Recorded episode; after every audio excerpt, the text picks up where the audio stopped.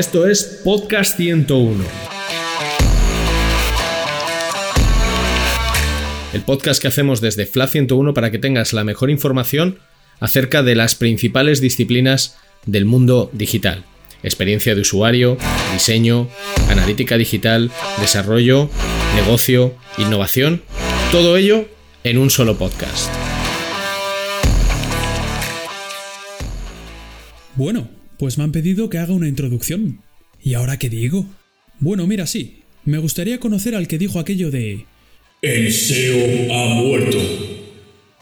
Oye, si me estás escuchando, tienes pase VIP, pero pase VIP en Podcast 101. Más que nada porque voy a ser yo, que por cierto me llamo Carlos Sanz, el presentador de los episodios dedicados a SEO. Pero eso no importa, no importa. Lo que importa es que esto es Podcast 101.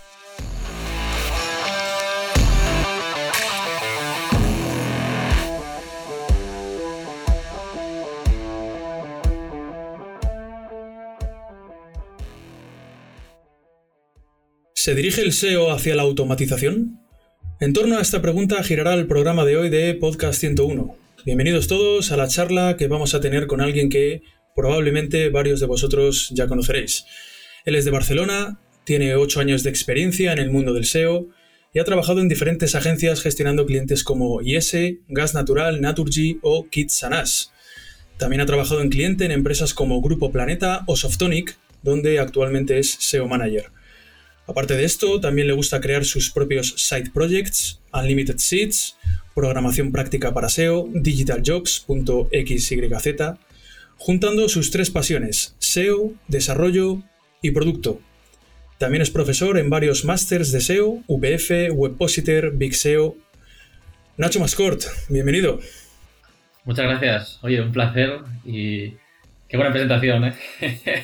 buena, presentación, ¿no? Sí. ¿eh? Oye, me, has dejado bien. Eh, em, empezamos fuerte, ¿no? Empezamos fuerte. Empezamos, bien. Nada, un, placer ¿eh? tenerte hoy aquí con nosotros. Bueno, como decía al principio del episodio, vamos a hablar de SEO y automatización.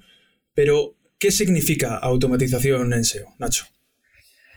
A ver, yo creo que automatización en SEO, otra vez automatización en general, es un poco aquellos métodos ¿no? o sistemas que pueden coger aquellas tareas, tareas o elementos más mecánicos de nuestro día a día y son estos sistemas los que se encargan de realizar dichas tareas en vez de que lo haga, pues, por ejemplo, uno mismo o, alguien del equipo, ¿no? De forma más manual Ah, supongo que parte de estas automatizaciones normalmente se asocia mucho a trabajo más mecánico y repetitivo porque es más ah, sencillo de aplicar, ¿no? Pero creo que puede abarcar todo un abanico de áreas ah, y específicamente en SEO igual, no solo desde lo más mecánico, sino tal vez empezar a hacer algo más cualitativo dentro de lo que se pueda, ¿no? Hmm. Claro, porque seguramente la, mayoría de SEOs, ¿no? Eh, lo que más conocemos es, la monitorización, ¿no? Pero es verdad que poco sabemos aún, ¿no? Todavía de la, automatización, ¿no? ¿Qué diferencias hay entre una y otra, ¿no? ¿Y qué se puede llegar a automatizar? Ah, pues yo, es decir, yo creo que dentro de la monitorización existe una, una, automatización en sí, es decir, puedes tener procesos que se encarguen de monitorizar diferentes partes del site, desde algo tan sencillo, o tan sencillo entre comillas, ¿eh? pero tan sencillo como tener un proceso que cada X horas o cada X minutos o cada día arrastre una parte de la web o aquellas páginas más importantes para negocio y valide pues una serie de elementos que debería tener. Pensando en SEO podemos partir de la base más básica de que tenga un title, que tenga los metas necesarios, los el canonical, que tenga un H1, que tenga texto, que tenga los ads, etcétera, etcétera, etcétera, a, otras tareas de, de, monitorización un poco más avanzadas, de que salte una alarma cuando de repente Googlebot eh, se acaba de encontrar no sé cuántos errores 500 en nuestro site, ¿no? Y creo que dentro de esta monitorización existe trabajo manual, que depende de qué empresas lo encontrarás en mayor o menor medida, y otro trabajo que se puede automatizar que también depende de las empresas, encontrarse en mayor o menor medida. Ah, por contra, la automatización no tiene por qué ser solo esto. O sea, no, significa que todas las tareas que se pueden automatizar tengan que ver con monitorización. Tú puedes automatizar eh, toda una serie de procesos. Por ejemplo, estoy pensando en que nuestros procesos para hacer forecasting y hacer un forecast, que es una proyección de datos hacia futuro, ah, no tiene que ver con monitorizar, porque básicamente estás haciendo, eh, estimando cómo debería suceder, qué debería suceder en el futuro, que ya sabemos que en ciertos casos es más o menos fiable, pero puedes, por ejemplo, tener un proceso que se encargue de automatizar eh, este sistema de forecasting, ¿no? Por ejemplo, en Softonic lo, hacemos de, esta manera. Partimos de una base manual, pero una vez está seteado, digamos, una serie de elementos, eh, ya tira automático y cada día con el tráfico actual, este forecast se va modificando ah, para darnos los datos más ah, específicos posibles, ¿no? A veces se equivoca o después pueden entrar elementos externos, como puede ser un update y cambiártelo todo, ¿eh? Pero Sí, claro. creo que es un, exacto, creo que es un buen ejemplo de, mira, pues esto puede estar automatizado y no estamos monitorizando nada, entre comillas, ¿no? Porque no estamos monitorizando el tráfico en este caso. Lo usamos como fuente de datos, pero ya está. Eso es. Eh, la automatización sería entonces como una, especie ¿no? de, evolución, podríamos decir, de la monitorización, o sea, dar, como ir un poco más allá, ¿no? Dar un paso más, ¿no? En el, en el uso del software, ¿no? De las, o de las herramientas, ¿no es así? Ah, no sé si es una evolución, yo creo que lo podemos llegar a separar. creo que en la parte de monitorización, la parte de automatizar ciertas tareas se vuelve indispensable y más en ciertas áreas. Si pensamos más, o sea, si salimos un poco del SEO y nos vamos a la parte más tecnológica, eh, un perfil como el de, de QA, que se encarga precisamente de hacer todos estos procesos de validaciones, a, de haber un sistema relativamente automático que valide ciertas cosas, porque tener una persona, es decir, tener una persona testeando ciertos elementos no tiene sentido. En ciertos casos lo tendrá. Ah, sí, en ciertos casos entiendo que sí, pero habrá falta como una persona física, ¿no? Exacto, o sea, habrá, por ejemplo, eh, ahora estoy pensando en videojuegos, los QA de videojuegos, pues sí que es, a testear el, juego, pero sí que, sí que hay procesos, pensando ya en más en Internet, en sites, eh, un proceso que cuando tú hagas una subida a producción te esté validando que no te has cargado una lógica de negocio, es que si tienes un equipo grande eh, no puedes tener por cada X desarrolladores eh, una persona que vaya a validar todas las subidas a producción. Y me voy a hacer entender porque parece que no se valide nada, no. Es decir, las validaciones sí, pero por ejemplo, si alguien del equipo de, me lo voy a inventar, de monetización hace un cambio al site, multiplica esto por todos los equipos, por todas las personas que suben algo, que significa que el SEO ha de estar en cada deploy mirando ciertas cosas, pues puedes tener un proceso automático que lo haga por ti y que se asegure de que ciertas bases o que al menos lo básico se cumple. Entonces yo creo que ahí es un poco la diferencia, ¿no? Que puede que muchos elementos de la automatización puede que hayan nacido ahí, lo desconozco, pero creo que tiene sentido y que puede ser pero creo que sí que están totalmente diferenciados. Sí, lo interesante de, esto yo creo que es, de lo que has estado contando, es, yo creo, por un lado, eh, esa, parte de estar monitorizando para luego eh, poder, poder tomar decisiones, ¿no? Eh, ya sea de forma consciente o de forma automática, ¿no? Yo creo, ¿no? Eso yo creo que es lo, lo, interesante, ¿no? Oye, ¿qué es esto del no-code movement, ¿no? Y, y, por qué coge tanta relevancia? Cuéntanos. pues el No Code Movement, al final, como la propia palabra indica, es un movimiento ah, que ha cogido bastante reacción en los últimos, no sé si podríamos decir años, puede que sí, ah, que básicamente se basa en que no hace falta eh, tener un conocimiento de programación para montar un proyecto, por ejemplo. y estoy de acuerdo. Es decir, yo creo que es un movimiento que nace de eh, en el que la programación está empezando a coger mucho, mucho protagonismo en ciertas áreas y entonces pues un perfil de gente que no sabía programar, levantando la mano, para decirlo de alguna manera, eh, mostraba que no hace falta que sepas programar para, para montarte un negocio y es verdad, o sea, puedes utilizar ciertas herramientas que te, que te automaticen o te faciliten ciertos elementos que de otra manera lo tendrías que programar. Ah, para montarte desde una herramienta propia a un negocio o a cualquier cosilla que nos pueda ayudar en nuestro día a día. Claro, pero eh, es verdad que también eh, hay veces que para, para, por ejemplo, hacer consultas a APIs y demás, pues hay que, hay que montarse scripts, ¿no? O, saber de Python o cosas así, ¿no? Para poder llegar un poco más allá, ¿no? Entonces, digamos que toda, hay gente, ¿no? Que se dedica a, eh, a crear ya librerías y cosas así, ¿no? Para, también para, para que aquellos que no saben programar puedan, pues puedan hacer magia, ¿no? Como entre comillas, ¿no? Sí, sí, yo creo que, por ejemplo, una de las empresas o herramientas más conocidas dentro de ese movimiento, ah, podríamos decir que es Zapier, que al final lo que conecta es conecta APIs. O sea, conecta una API con otra API ah, y ellos le hacen un envoltorio que dicen, cuando suceda X, que pase Y en otro sitio. Perfecto. Esto lo puedes hacer en Zapier y lo puedes hacer programando y lo puedes hacer en otras herramientas. Entonces, ¿tiene sentido utilizar no code o, programándolo tal cual? Bueno, yo creo que depende. Ah, la famosa respuesta del SEO, ¿no? Depende. yo creo que, es decir, al final, cada herramienta tiene su momento y, por ejemplo, lo, bueno que tienen las herramientas de no code es que te permite ser muchísimo más rápido. No nos engañemos, o sea, eh, depende de qué proyecto quieras montar, lo montarás antes montándote un WordPress que no, no picando un site de cero. Ah, que si tienes que conectar un par de cosas, puede que con Zapier ya lo tengas hecho en nada, en, dos minutos literal. Eh, que si quieres montarte un site, te montas un WordPress y en una tarde ya tienes montado solamente el site. Eh, y así podemos coger mil y un ejemplos. Entonces yo creo que, por ejemplo, para testear, validación de ideas o, o para ser veloz a la hora de hacer ciertos lanzamientos, el no-code tiene todo el sentido del mundo. Que después quieras escalarlo, quieras empezar a hacer cosas que tal vez esas herramientas te limiten, pues ahí es donde puede entrar la programación ah, y solventarte precisamente esas barreras.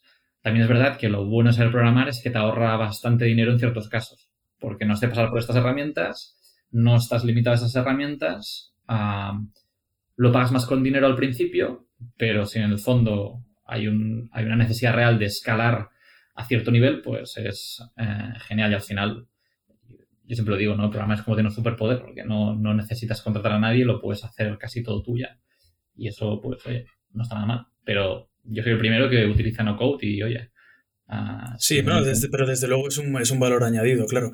Eh, de hecho, nosotros tuvimos el problema hasta que Screaming Frog eh, dio la posibilidad de conectarte de conectarse a la API de, de, PageSpeed Insights, pues al final tenías que andar programando, ¿no? Para, para poder conectarte a la API que te diera datos de Core Web Vitals, ¿no? Me refiero eh, en cuanto a Core Web Vitals, ¿vale? Cuando querías sacarte los datos de Core Web Vitals, hasta que sacó esa posibilidad de Screaming, Screaming Frog, pues tenías que andar haciendo esto, ¿no?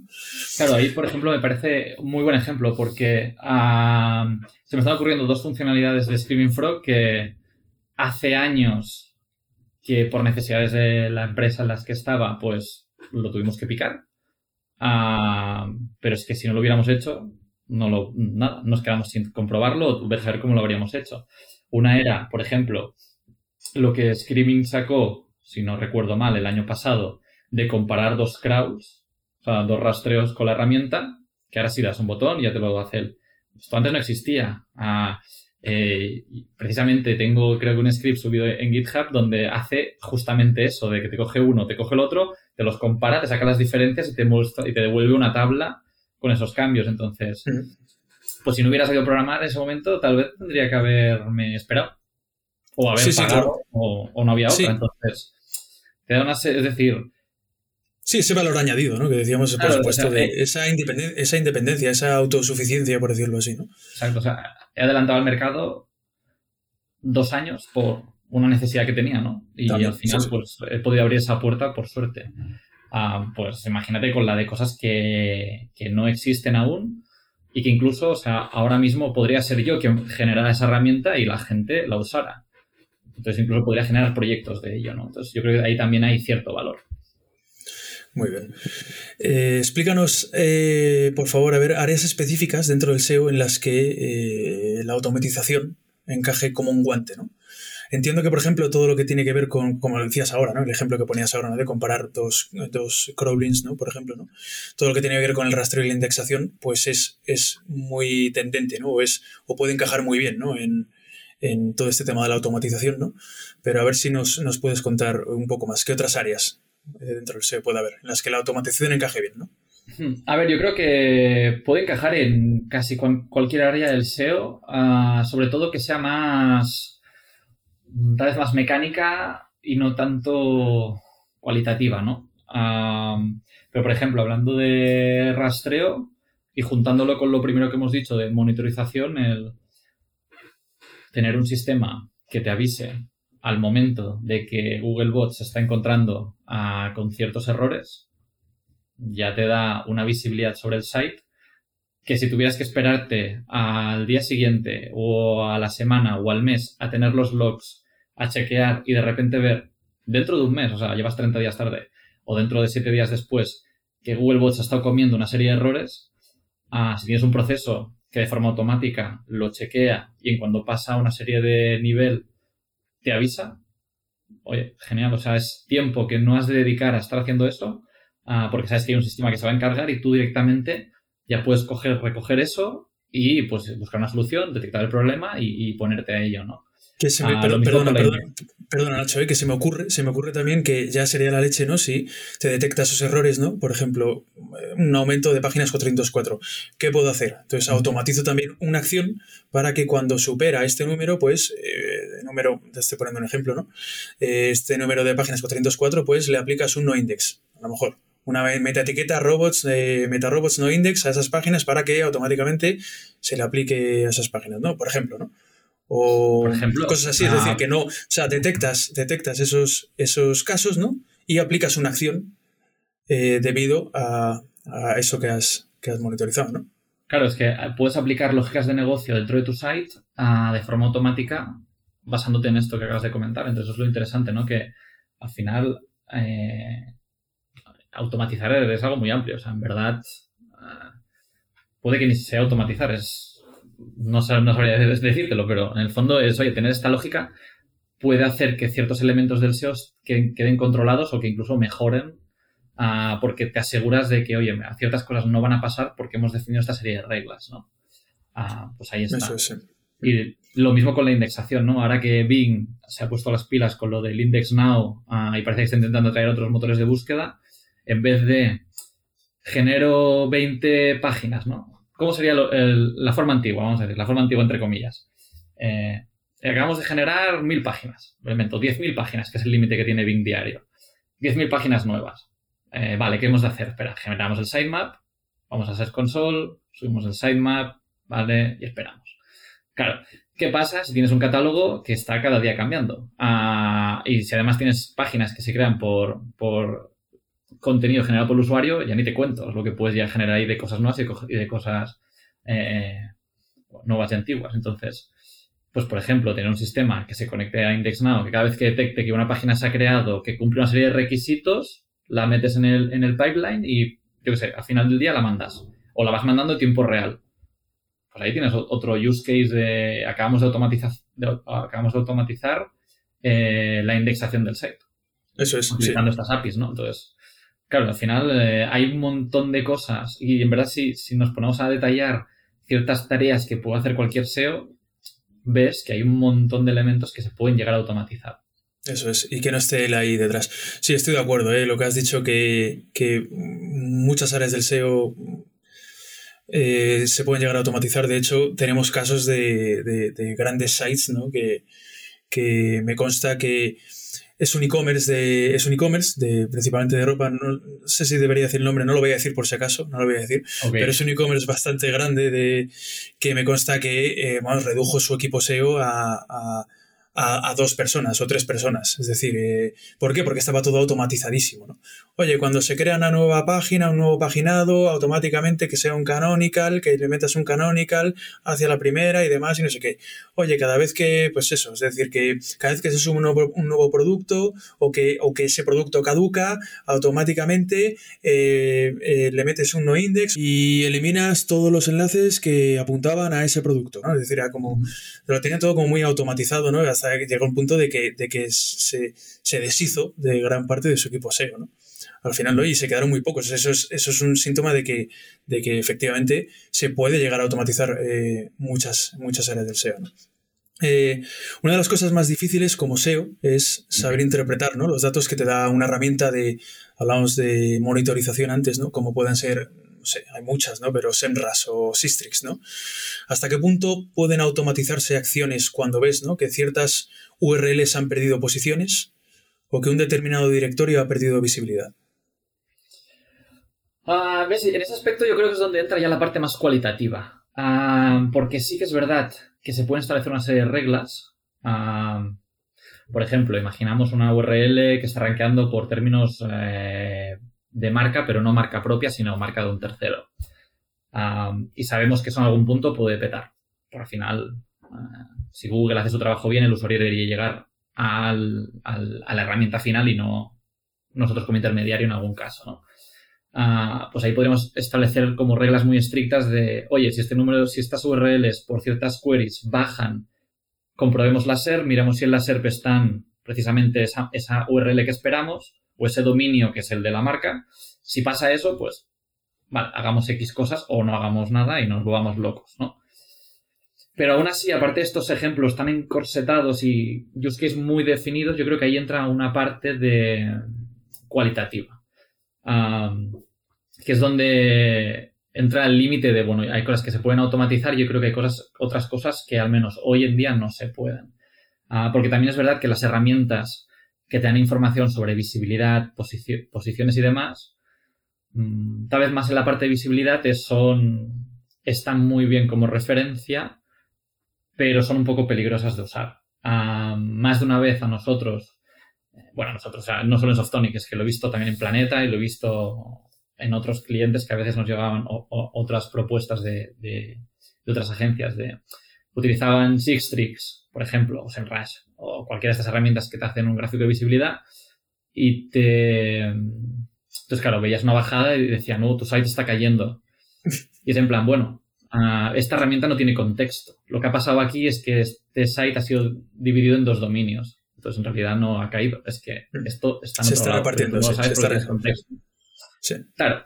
Entonces, en algunos casos sí se ve y entonces las herramientas como guía son geniales, pero a, veces el contexto que falta a esas herramientas, a esas herramientas o al elemento externo que lo está analizando, a, a veces cae en el error, ¿no? Entonces, si ya eh, estas herramientas que ya por sí son bastante potentes, pero cometen ciertos errores que son básicos, pero son, básicos no por que sean fáciles de arreglar, ni mucho menos, porque no lo son, ah, pero que tal vez de una manera cualitativa puedes llegar a saber, ¿no? Tirando un poco el hilo a veces.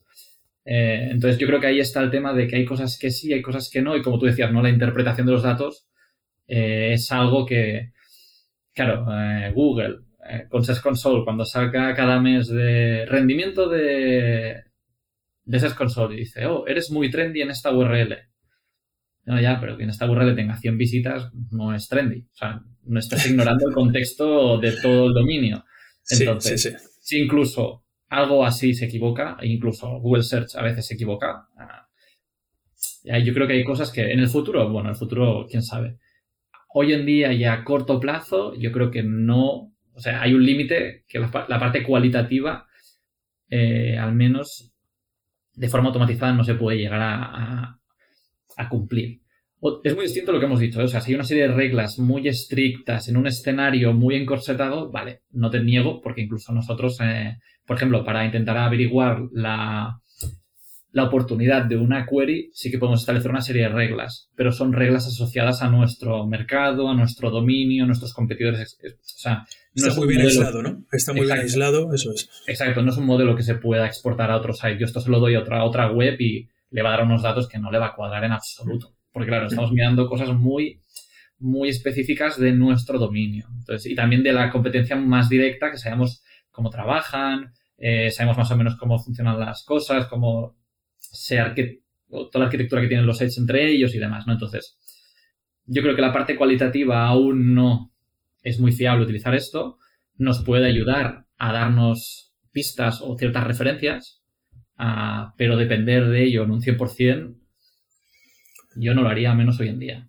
Sí, habría que crear como una especie de inteligencia artificial superior, ¿no? Que sea capaz de, oye, yo veo estos datos y tomo decisiones, ¿no?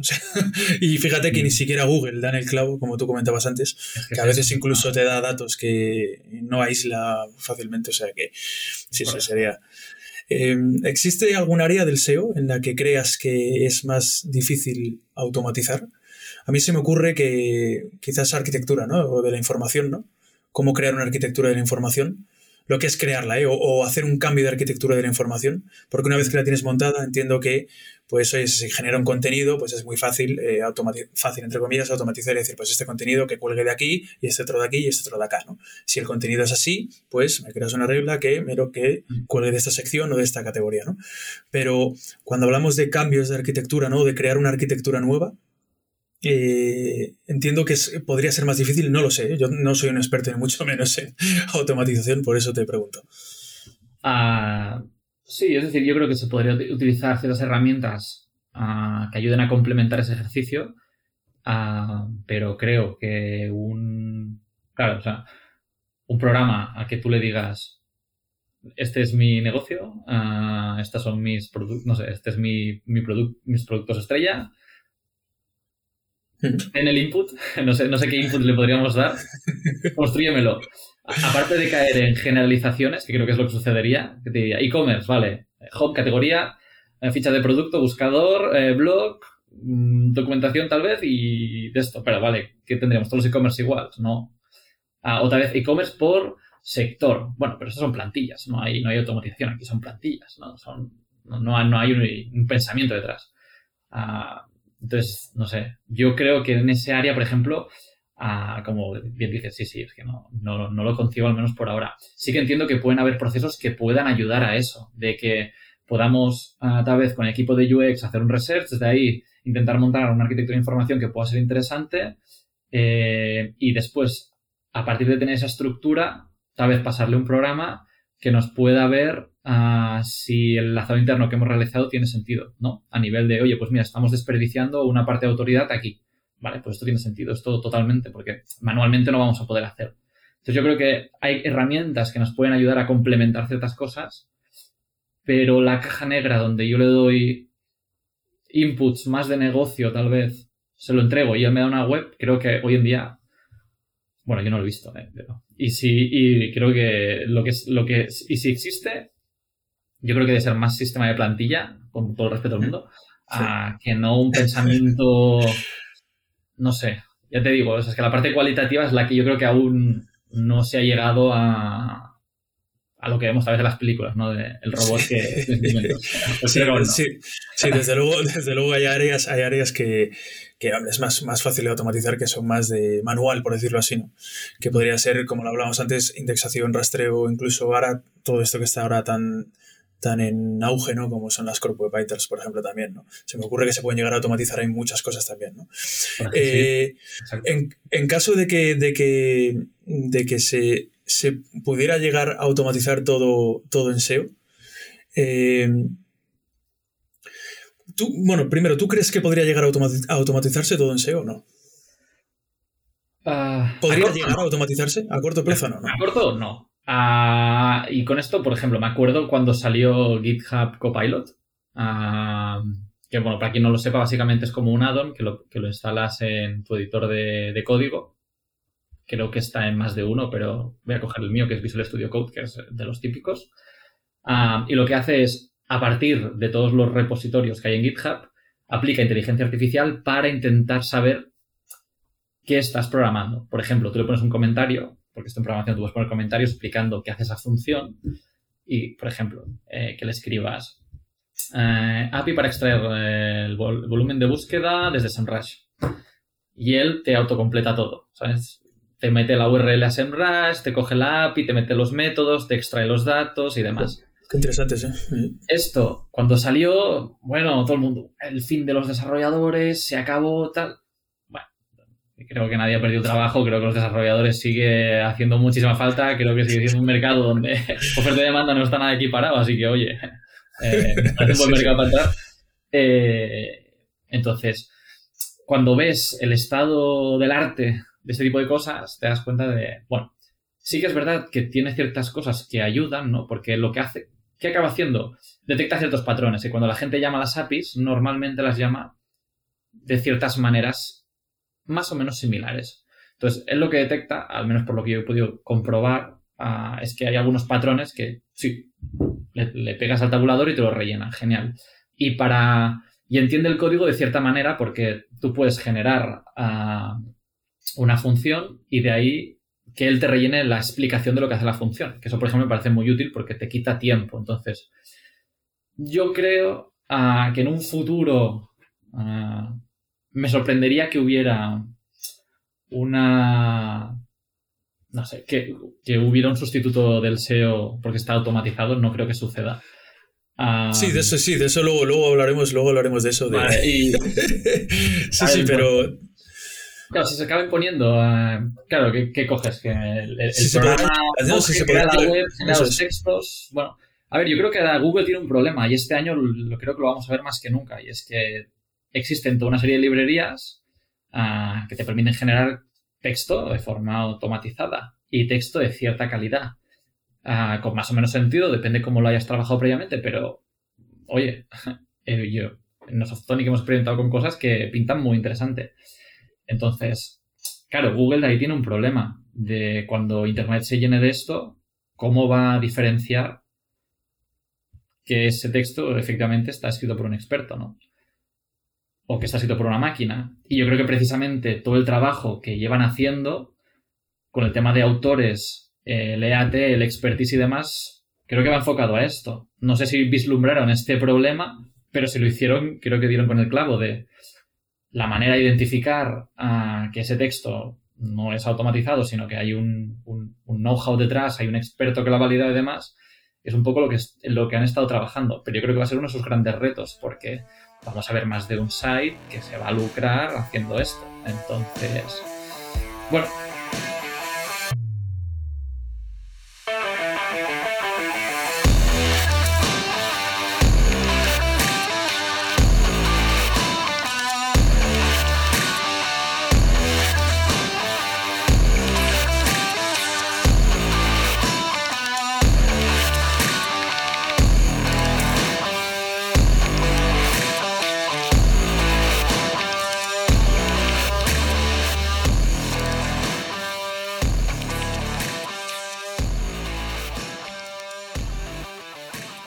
Sí, sí, claro. De hecho, bueno, si es que en el traductor de Google no hay que irse tan lejos. El traductor de Google, de hecho, cada vez simula mejor, cada vez traduce mejor, lo están mejorando mucho.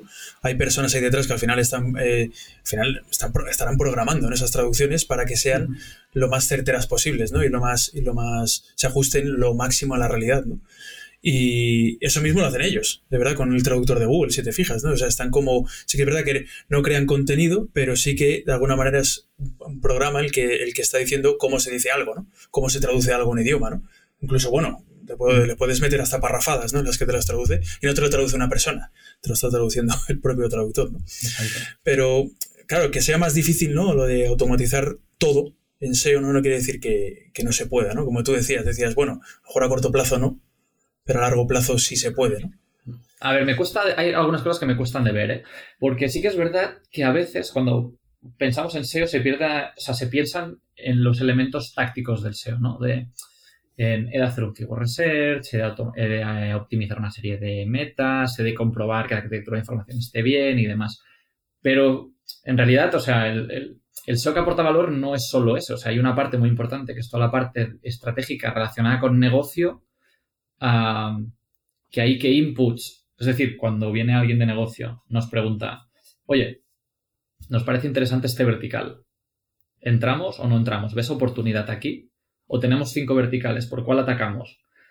Pues habrá una serie de elementos que la herramienta no va a poder considerar. Eh, sobre todo más a nivel de empresa, ¿no? De recursos que tenemos, know-how interno, eh, workflows que se emplean. Todo esto, a menos que tengas toda la empresa perfectamente Ah, metida en algún sistema, que creo que no se cumple en ningún caso, o en casi ninguno, no sé qué algoritmo va a automatizar o mejorar eso. Entonces yo creo que una parte es más estratégica o de negocio que me sorprendería que en un futuro se pudiera eh, sustituir. Sí, que concibo que tal vez un sistema te pueda llegar a decir de, oye, mm, hay una tendencia por aquí, relacionado con este tema, investiga. Te, aconsejo esto, ¿no? A lo mejor te puedo aconsejar, ¿no? Te lanzo la pista y tú la acabas de validar, ¿no? Eso, bueno, no lo descarto porque ya empiezan a existir cositas un poco interesantes, pero... O sea, el panorama pinta un poco, el panorama pinta un poco como si, eh, como si un poco se fuera a quedar la figura un poco del SEO estratégico, ¿no? Y el SEO técnico cada vez eh, fuera pues diluyéndose más y más y más. El SEO de contenidos también, ¿no? Bueno, porque ya, ya son programas los que, los que redactan el contenido. Es, curioso, es curioso, sí. Yo creo que en el fondo, o sea, lo que sucede es que el mercado evoluciona, en general, pues todos los perfiles evolucionan un poco. No creo que desaparezca ningún perfil. Ah, creo que algunos evolucionarán de una manera y otros de otra. Ah, pero también hay que entender que las necesidades de, de una empresa son completamente distintos a las de otras. Eh, una pyme no tiene las necesidades de una gran empresa, por ejemplo. Eh, ¿Sabes? mi, mi, blog, eh, mi blog personal no tiene las necesidades de Softonic. Entonces, hmm. ¿en, qué, en, qué, ¿en qué punto tiene sentido el tener un software que te lo hace en un sitio, pero te lo va a hacer igual para el otro lado? y además, cuando todo tiene el mismo software, lo que sucede es que las soluciones son siempre las mismas, ¿no? Entonces, si las soluciones son siempre las mismas, hay un patrón, si hay un patrón es detectable, es detectable, queda para, entre comillas. O sea, su propio éxito lo, frena. No lo sé. Entonces, yo creo que, yo creo que la figura del, SEO estratégico tiene una importancia vital. Creo que cada vez la tendrá más porque precisamente ese pensamiento ah, que hay detrás muy relacionado con negocio es la que la empresa más valora, yo creo que en la mayoría de casos sí que creo que nos dejamos seducir, para decirlo de alguna manera, más fácil por lo táctico, por las acciones, ¿no? De, tengo un script que me devuelve los, Power Vitals. Vale, sí, es muy sexy. Es muy sexy, está súper chulo, pero de forma, o sea, pensémoslo, vale, lo, lo, tiramos, hemos hecho el benchmark y ¿qué? ¿Qué? O sea, a la empresa le da, o sea, con todo, con todo el respeto del mundo, a la empresa le da igual que tengas un script que haga X. Eh, si tienes un script que es tuyo, haces que la empresa pueda ser más rápida que la competencia y demás, genial, te agradecerán, serás un perfil eh, muy sexy también para la empresa y eso ellos lo van a valorar, pero lo que van a valorar es que hay un pensamiento detrás de por qué se hace eso, de ahí qué conclusiones se sacan, qué acciones se sacan y después que hay un impacto en el negocio, ¿no? O sea, oye, esto ha comportado más ventas, más dinero, más leads, más lo que sea. Ah, pero creo que a veces el tema de eh, la acción táctica sexy, pues claro, es muy llamativa. A los SEOs aún nos llamamos aún más la atención entre nosotros. Ah, pero yo creo que no hay que olvidar que, oye, lo, más táctico a veces es fácilmente replicable en ciertas maneras, porque cuando uno crea el script, ya está, ya, lo tiene. Ah, puede haber otro que lo itere, que lo mejore, otro que tal vez tenga otra forma de, aproximarlo, ah, pero en el fondo, yo creo que la persona que hace ese pensamiento más estratégico si además es capaz de aplicarlo de una manera creativa, que tal vez nadie más ha llegado, tal vez tenga un impacto mayor ah, por esa novedad. Entonces, yo creo que todas estas cosas son las que una empresa valora porque al final acaba generando un negocio que no nos engañemos, es para lo que están las empresas, para generar negocio. Hmm. Eh, poniéndonos en el hipotético caso, te iba a hacer la pregunta antes, ¿no? Me he adelantado un poco, de que se pudiera llegar a automatizar todo, ¿no? En SEO. Tú como profesional del sector, eh, ¿Crees que sería lo ideal llegar a esa situación en la que se pudiera automatizar todo en SEO?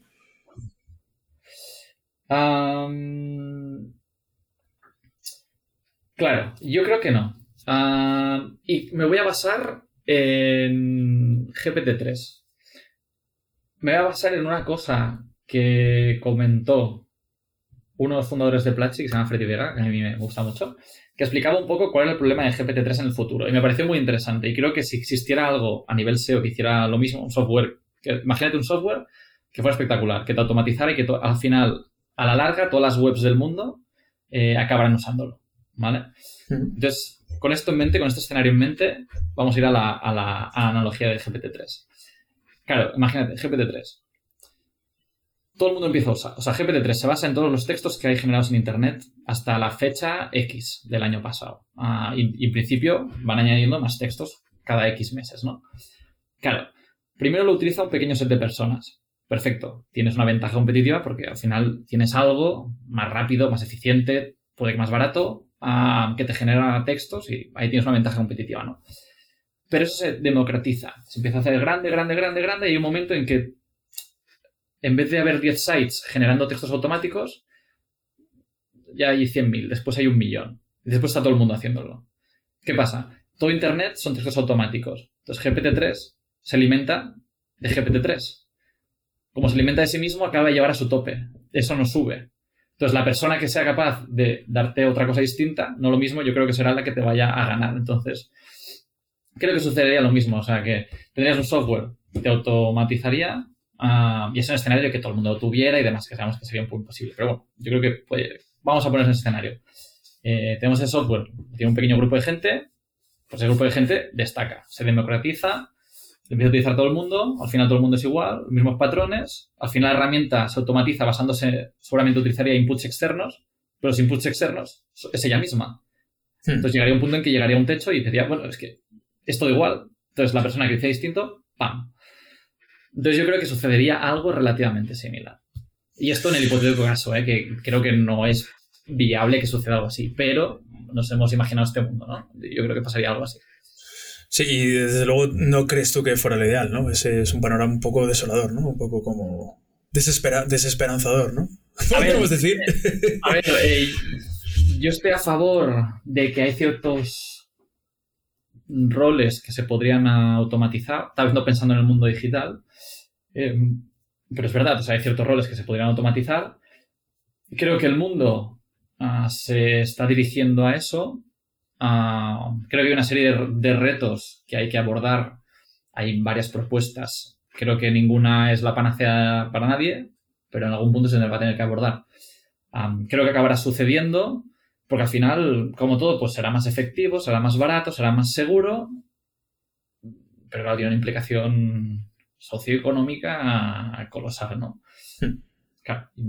desolador, sí, si hablamos de, bueno, perderemos el trabajo. No, no creo que suceda en SEO, así lo digo. Pero tal vez hay otras, o sea, podemos coger, ah, cogemos Tesla, conducción automática de automóviles, que ya sabemos que parece que está costando ahora un poco ponerse en, tracción, ¿no? Pero llevemos esto a, a los camiones de transporte. Ese sector, en cuanto el sistema automático de coches funcione, lo tienes ya derrumbado. Sí, sí, sí. tienes derrumbado porque tienes una máquina 24/7, no se duerme, no se cansa. Y si todas entre ellas, y son, si son todo, si todos los camiones son máquinas, entre ellas en principio, a menos que pase algo, no debería haber accidentes tampoco. Hmm. Claro, si esto lo aumentas con todos los coches del mundo, ah, accidentes bajan, los taxistas también fuera, tal vez la gente no necesita, coger, no necesita comprar coches porque puede tener puedes tener un, un servicio, oye, lleva metal, y te lleva. ¿Para qué tengo un coche si ya está automatizado? Es, un servicio. Hmm. Claro, esto tiene cosas muy buenas, bueno, tiene implicaciones también malas para la gente que obviamente se dedica a ese sector, ¿no? Ya lo digo, yo creo que esto lo veremos a largo, no creo que lo veremos el próximo año, pero son ejemplos de, bueno, oye, hay coches ya que funcionan medianamente bien, entre comillas, solos, ah, si no me equivoco, en California creo que existe Waymo, ¿no? que es como un servicio de taxis autónomo, que lo llevan años testeando y parece que, oye, ahí siguen.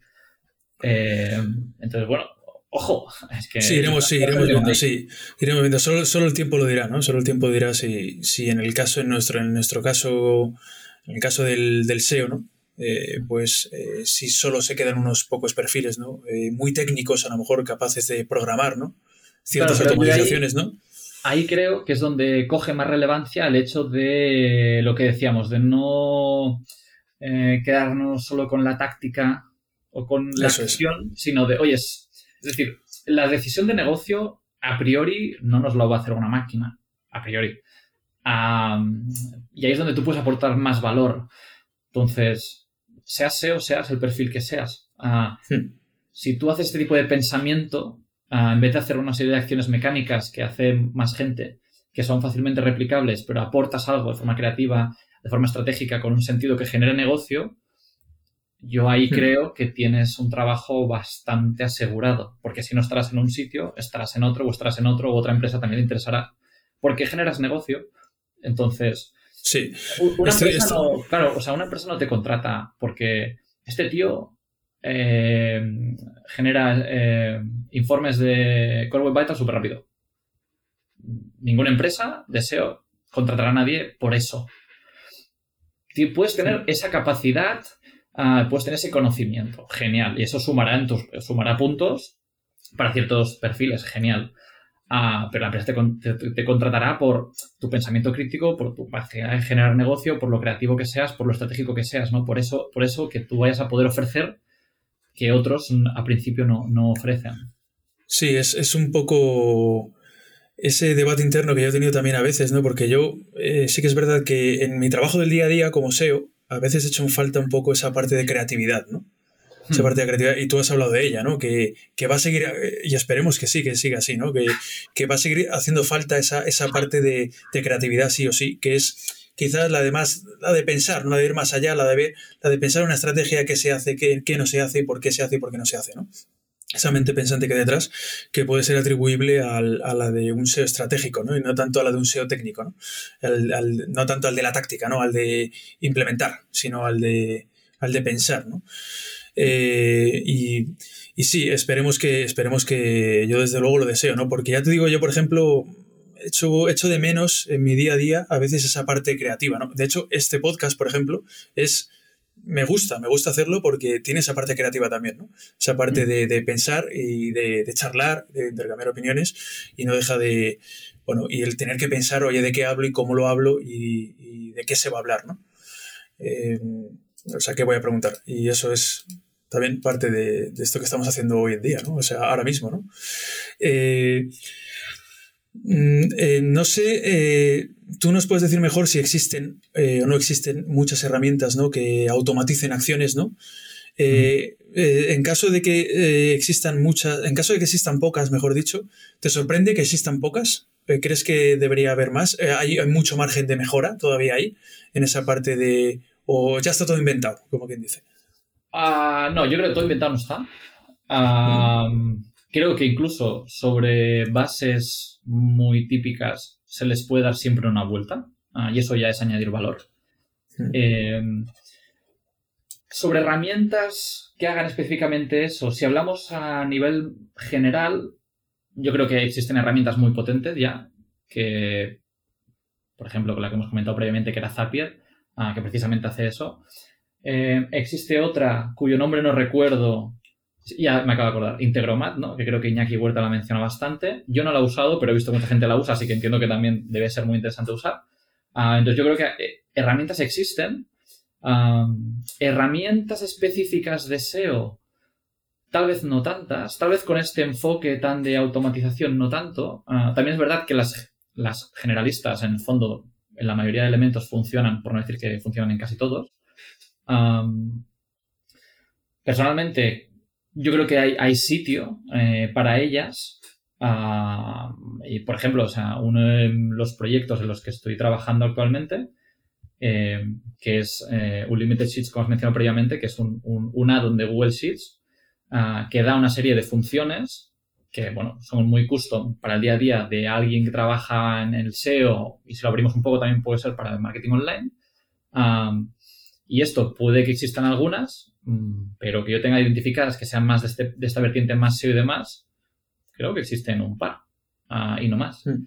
También es verdad que tal vez la comunidad SEO depende en qué ámbitos es más reducida, ah, pero aún así yo creo que hay margen siempre para, crear cosas nuevas, para probar cosas nuevas o para coger lo que ya existía y darle una vuelta y presentarlo como, como algo innovador, porque al final es, eso, o como algo mejor, o sea, no tiene por qué ser nuevo recordemos que Google no fue el primer buscador. Eh, fue el mejor. Bueno, pues puedes coger algo que todo el mundo haga, hacerlo de una manera distinta, demostrar que es mejor y seguramente pues la gente lo siga.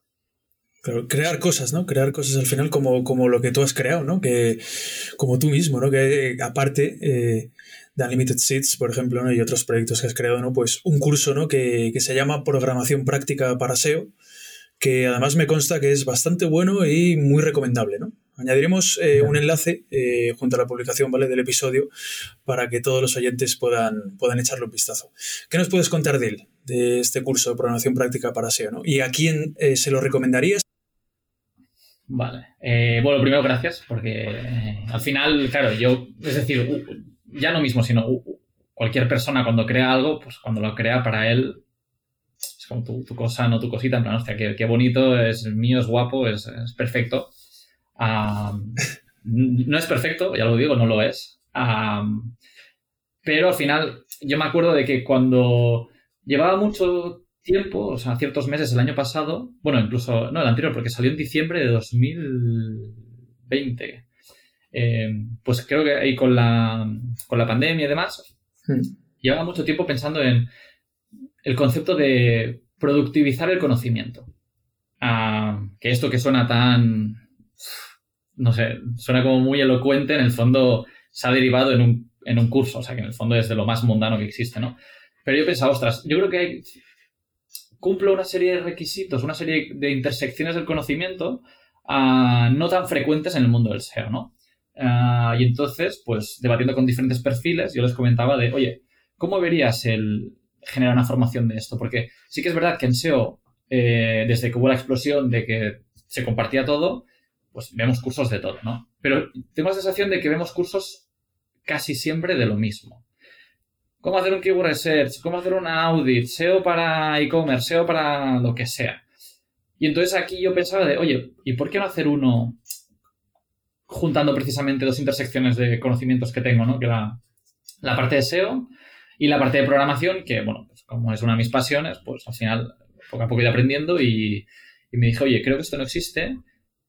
Siempre que en Twitter o en sitios así se comparte alguna serie de scripts, es como, bueno, a la gente parece que le gusta, ah, pero por ejemplo, yo me encontraba con el problema de que yo publicaba scripts y muchos likes, muchos retweets, lo que tú quieras, pero yo siempre decía, oye, pero hacerme PRs, o sea, hacerme una pull request de mejorármelo, ¿no? Hacerme peticiones, quiero mejorar esto.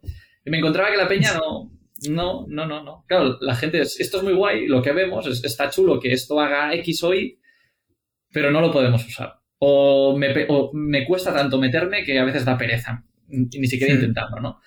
Y dije, bueno, pues vamos a crear un curso para que la gente pueda no solo jugar con estas cosas, sino que pueda crearse sus, propias, sus propios temas, ¿no? Entonces, al final, pues lo que dije es, oye, pues vamos a crear un curso de programación enfocado más a los perfiles del SEO, ¿no?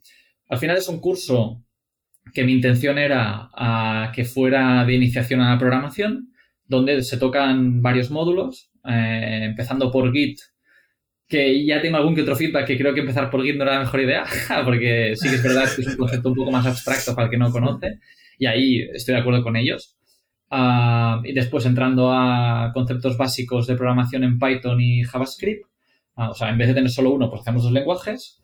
También haciendo SQL para, base, para análisis de datos. Después entrando en AppScript para poder montarse funciones en Google Sheets.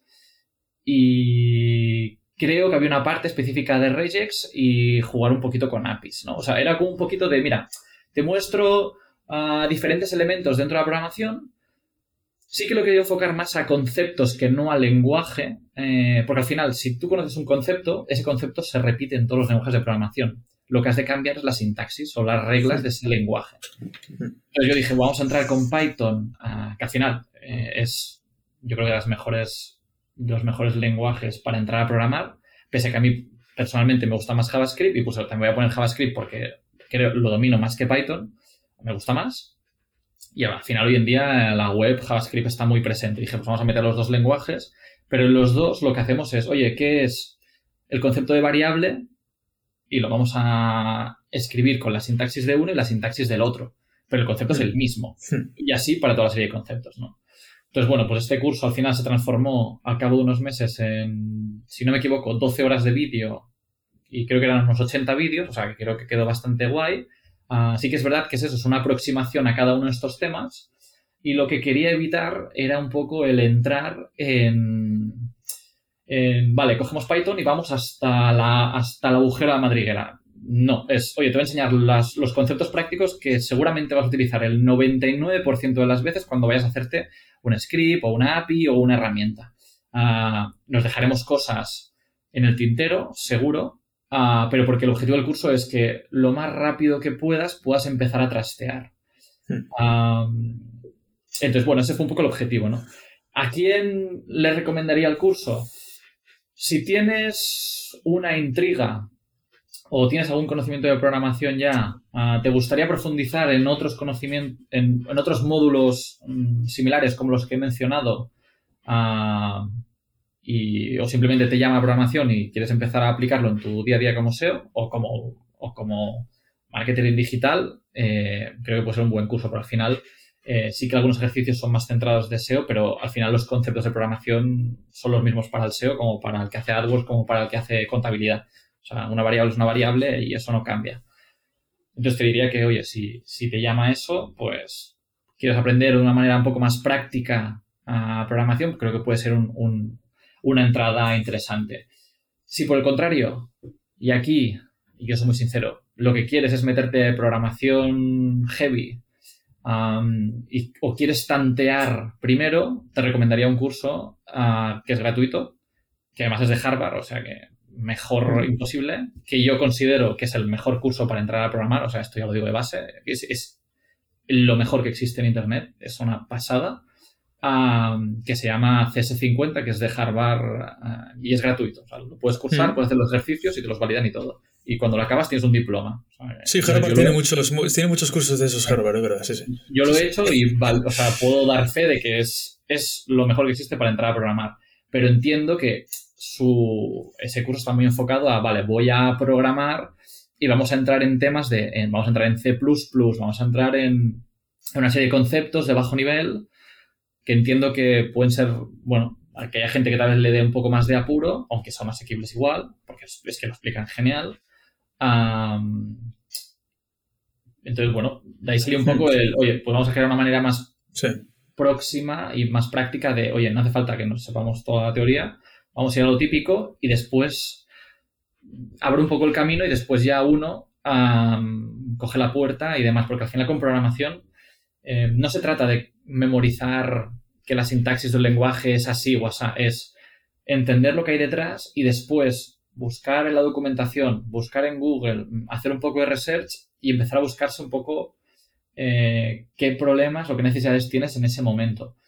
Y, ahí va un poco también la idea del curso de, mira, te voy a, te voy a enseñar una serie de puertas, vamos a cruzarlas juntos los primeros conceptos básicos, vas a poder empezar a montar ya cosas de cero, sí o sí. O sea, tú puedes coger unos ejercicios, es scrapear Google, o sea, así claro te lo digo. Eh, pero si lo quieres aplicar ah, o quieres coger algo específico, pues tienes las herramientas para empezar, ¿sabes? Entonces yo lo, visualizo un poco así. Sí, porque sí, este, este curso, ¿no? Que se llama eso, insisto, ¿no? Repetimos, programación práctica para SEO. Eh, es verdad que no solo te cuenta, eh, no solo te enseña o te cuenta cosas acerca de lenguajes de programación, ¿no? O te enseña a, programar, ¿no? Eh, hasta un nivel determinado, como tú, como tú comentas, sino incluso te enseña cosas a lo mejor más básicas y que, y que incluso también tienes que utilizar mucho en tu día a día como SEO, como es manejar la consola de Chrome, ¿no? También, ¿no? O sea, cosas así tan, tan sencillas y tan del día a día que son tan necesarias, e, esa, esa consola de Chrome, manejar DevTools, ¿no? Que, es muy útil, es muy práctico y, en el curso también se habla de eso, ¿no? Eh, por ejemplo, sí, toda la parte de, hay una parte específica de scraping, donde, bueno, pues ayudamos a entender exactamente, oye, qué, es una página web, qué hay detrás, qué es el DOM, cómo se conectan esos elementos, cómo se forma, cómo tú puedes a extraer esos datos y cómo es la lógica de interacción entre un elemento y otro, que aunque sea un concepto de programación como tal, se puede aplicar en tu día a día también, sin duda. E incluso el hecho de saber, eh, pues el hecho de, saber el concepto de un loop, lo puedes aplicar como SEO, en plan, ostras, eh, ah, esto es un loop que me permite hacer, en vez de tener que hacer un paso, otro paso, otro paso, es tengo una función que es un paso y hago un loop que sea 100 veces, ¿vale? 100 pasos. Pues imagínate de haces una lógica para comprobar una URL con una serie de elementos, pero en vez de comprar una URL tienes que comprobar 10.000. Eso es. Ya lo tienes. es que lo puedes programar. es. Entonces es, la idea, ¿no? De, oye, te doy el concepto, es que lo puedes aplicar a lo que quieras. vemos algún que otro ejemplo, pero es que la, vamos, es que el campo es infinito. Maravilloso, maravilloso. Bueno, pues están, están recomendados, están recomendados ya eh, y sobre aviso todos, todos nuestros oyentes ya sobre este maravilloso curso, la verdad, porque y además tiene muy buenas reseñas y tiene, sí, de verdad, yo he oído hablar además mucho de él también y o sea que...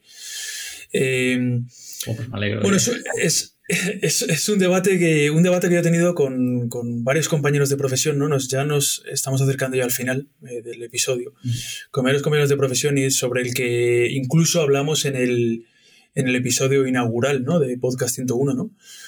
Eh, ¿crees que hay que saber de programación para ser un buen SEO? ¿O depende del perfil que seas? Entiendo, digo esto, bueno, primero vamos a responder a la primera pregunta, ¿no? Si hay que saber de programación para ser un buen SEO. ¿Tú qué, tú qué opinas? Yo creo que no, no es necesario. y esta es como la, pregunta, ¿no? Además me acuerdo de hace, hace unos, unos meses ya, creo que damos unos cuantos SEOs en Barcelona a comer, salió este debate y de repente todos, no, no, no. Y de repente me miraron en plan, bueno, no, no, te, no te ofendas, ¿sabes? Y yo en plan, no, no, sí estoy de acuerdo. sí estoy de acuerdo. Eh, y ellos, ¿es necesario? No. ¿Es una ventaja competitiva? Sí, sin duda. Ah, eh, es decir, ¿es necesario saber inglés? No, no es necesario. ¿Es una ventaja competitiva? Sí, lo es. Ah, hoy, en día, hoy, en día, ya hasta, hasta, se da por hecho en ciertos casos. Eh, yo te diría que depende de la empresa. Es decir, Mm, depende de qué empresa, saber programar va a ser indispensable. En otras será una ventaja y en otras simplemente lo tendrás ahí y ya está. Eh, yo creo que es eso. O sea, también el entorno va, a hacer mucho. Pero, ejemplo fácil y rápido. Has de sacar Ejemplo fácil y además real, me acuerdo. Softonic, necesitábamos sacar. Cortita y al pie, ¿no? Cortita y al pie, ¿no? Cortita y al pie. Eh, teníamos que sacar el número de enlaces rotos de Softonic. Fácil, ¿no? Cogemos el console, cogemos href, cogemos Majestic, puede que alguna otra herramienta, mergeamos los datos y tenemos cuántas filas. Elemento. Eh, 10 millones, ¿vale? No significa que hubieran 10 millones de enlaces. Bueno, no significa que hubieran 10 millones de enlaces, pero como puede que varios enlaces apunten al mismo roto, hay varias filas, ¿vale? No significa que haya 10 millones, pero al final tienes 10 millones de filas. Ah, abre ese documento en Excel. Ábrelo lo que quieras. Bueno, pues te peta. Si tienes, exacto. Si tienes SQL, lo enchufas a una base de datos, literalmente tarda nada. O sea, es que era flipante en plan, le dabas y era ni un segundo y ya estoy jugando con los datos. El el SQL me hace eh, coger esos datos, los meto en la tabla y empiezo a hacer las queries de dame las URLs que más se repiten, eh, dame las URLs con más autoridad, dame los ancos que más se repitan, empiezas a sacar estos patrones, los, sacas y venga, ya tienes los datos. Eh, ¿Es obligatorio tener esto? No, siempre puedes coger ese Excel, splitearlo en varios Excels, ir a uno, ir a otro, ir a otro, ir a otro. Seguramente. Sí, pero pierdes eficiencia, claro, al final. Pierdes es eficiencia, pierdes eficiencia, o sea, eres mucho más lento. Ah, después puede que si en un grupo habían muchos de un bloque y de repente el resto de sheets tienen el resto de. O sea, dominio 1 aparece mucho en el documento 1, pero dominio 2 aparece en el documento 2, 3, 4, pues ya has priorizado mal si has empezado a hacer cosas. Entonces, ¿es necesario? No. ¿El entorno te marca la necesidad? Yo creo que sí. Depende de qué sitios. ¿Es obligatorio? Mm, yo creo que sí. Ah, si no me equivoco, había una chica eh, que trabaja en Reino Unido. No sé en qué empresa trabajaba, ah, pero también es bastante famosa en, Twitter, que se llama.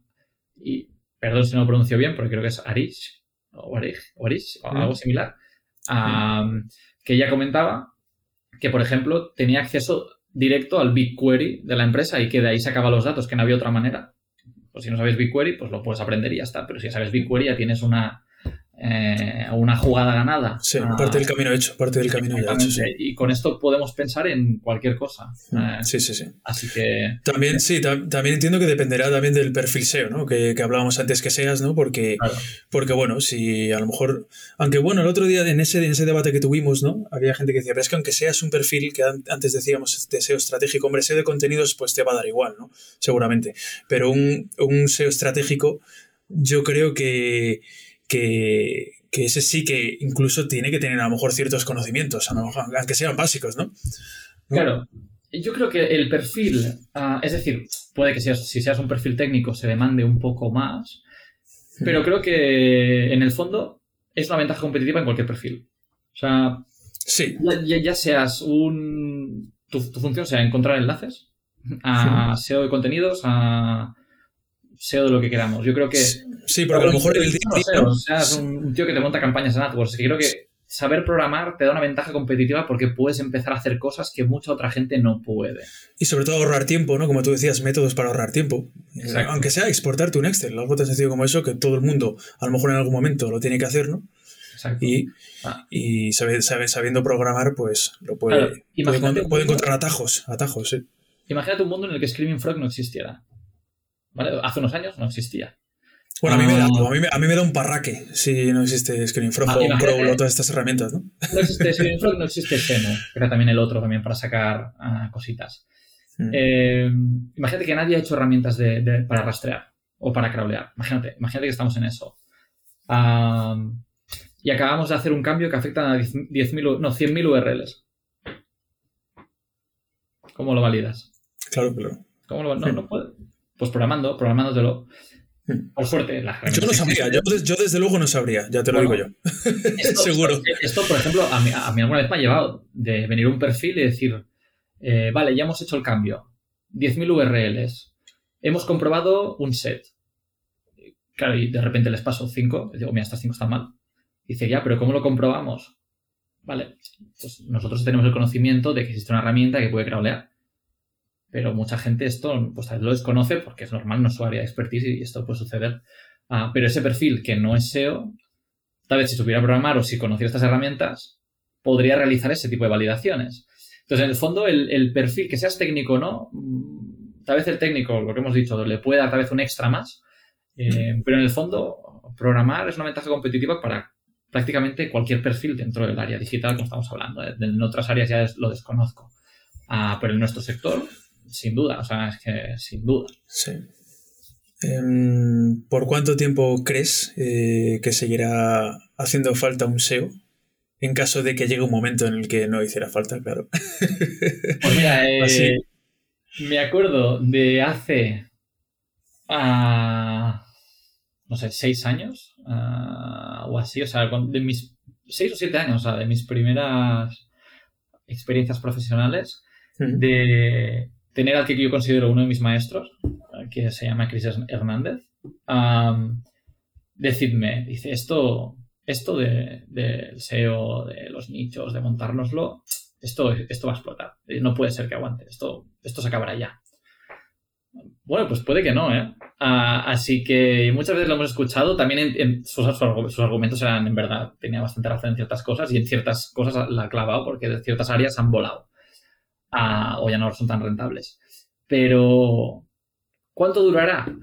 Yo creo que seguirá durando. ¿eh? Es decir, lo bueno de un perfil como el SEO es que es un perfil muy transversal. Ah, es un poco eh, un pegamento de muchas áreas. Mm, Es, decir, siempre se intenta meter o en marketing, o en producto, o en tech, mm, pero nunca, nunca hay una zona clara de meterlo. Y yo creo que eso denota que precisamente es que es muy transversal. O sea, es, es un perfil que unifica muchas áreas y es un poco el que tiene el control del site a casi al mayor nivel ah, en ciertos aspectos. Sobre todo más a nivel de Sí. producto, tal vez. Ah, pero bueno. Entonces yo creo que es un perfil que dentro del sector digital es de los que tiene más facilidad para aguantar. Sí que es verdad ah, que eh, depende de dónde estés, tal vez no tengan un SEO y esto puede suceder porque tal vez eh, la gente que trabaja ahí ya tiene ese conocimiento y eso puede suceder. Pero sí que también lo veo como un muy buen trampolín para saltar a- directamente a, a la cual, casi cualquier área dentro de- del sector digital a- y sobre todo a la parte más de negocio o de producto en, en altos niveles. Porque al final, o sea, es un ejercicio que el SEO hace, ¿no? De trabajar la, la web de forma eh, heurística, teniendo en cuenta muchos otros factores, no solo pensando en que si el title está X, no, no, hay que- otras cosas Mm. detrás. Entonces, yo creo que aún hay juego para rato. Ya veremos, pero yo creo que sí. Sí, yo tengo, tengo un compañero y amigo que estima, le da ocho años al trabajo. Años. así, sí, me lo, lo estuve hablando un día que viví con él hace unos meses. Me dijo, yo estimo ocho años. Es un tío que la verdad es que, bueno, eso el tío es una máquina, o sea que... Pero base- bueno, pero otra- es una máquina, es una máquina en SEO, claro, en base a qué, pues no sé, pues eso, sus, sus tribulaciones, en base a sus tribulaciones y ya está, y poco más. O sea, es que lanzó ahí un, un poco moneda al aire, ¿no? Pero es una máquina en SEO, pero no sé si como adivino eso El tiempo lo dirá, ¿no? Sí, como adivino también es Bueno. una máquina o no. Ocho años, dijo. Ocho años, así, eso es lo que digo. ¿Quién sabe? Pero Puede, bueno, veremos. puede que sí, ya veremos. Veremos, veremos, No. veremos, sí. Puede que menos. Eh, Nacho Mascort, eh, ha sido un verdadero placer tenerte hoy con nosotros.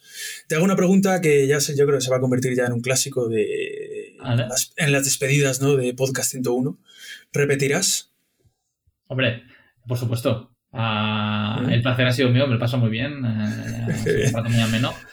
Eh, alegro, encantado la vida, ya lo sabéis. A mí sí me, me avisáis y yo, oye, me vengo aquí a, a spamear de mi curso todo lo que queráis. Estás, ya sabes que estás más que invitado, más que invitado. La verdad ha sido de verdad un auténtico placer eh, tenerte hoy. Y nuestro agradecimiento también a, a todos los que estáis ¿no? al, al otro lado. Y os emplazamos a eh, nuestras redes sociales. Recordad LinkedIn, Twitter, Instagram y YouTube. Así como las principales plataformas de podcasting para escuchar este y otros episodios de Podcast 101. Hasta pronto. Chao.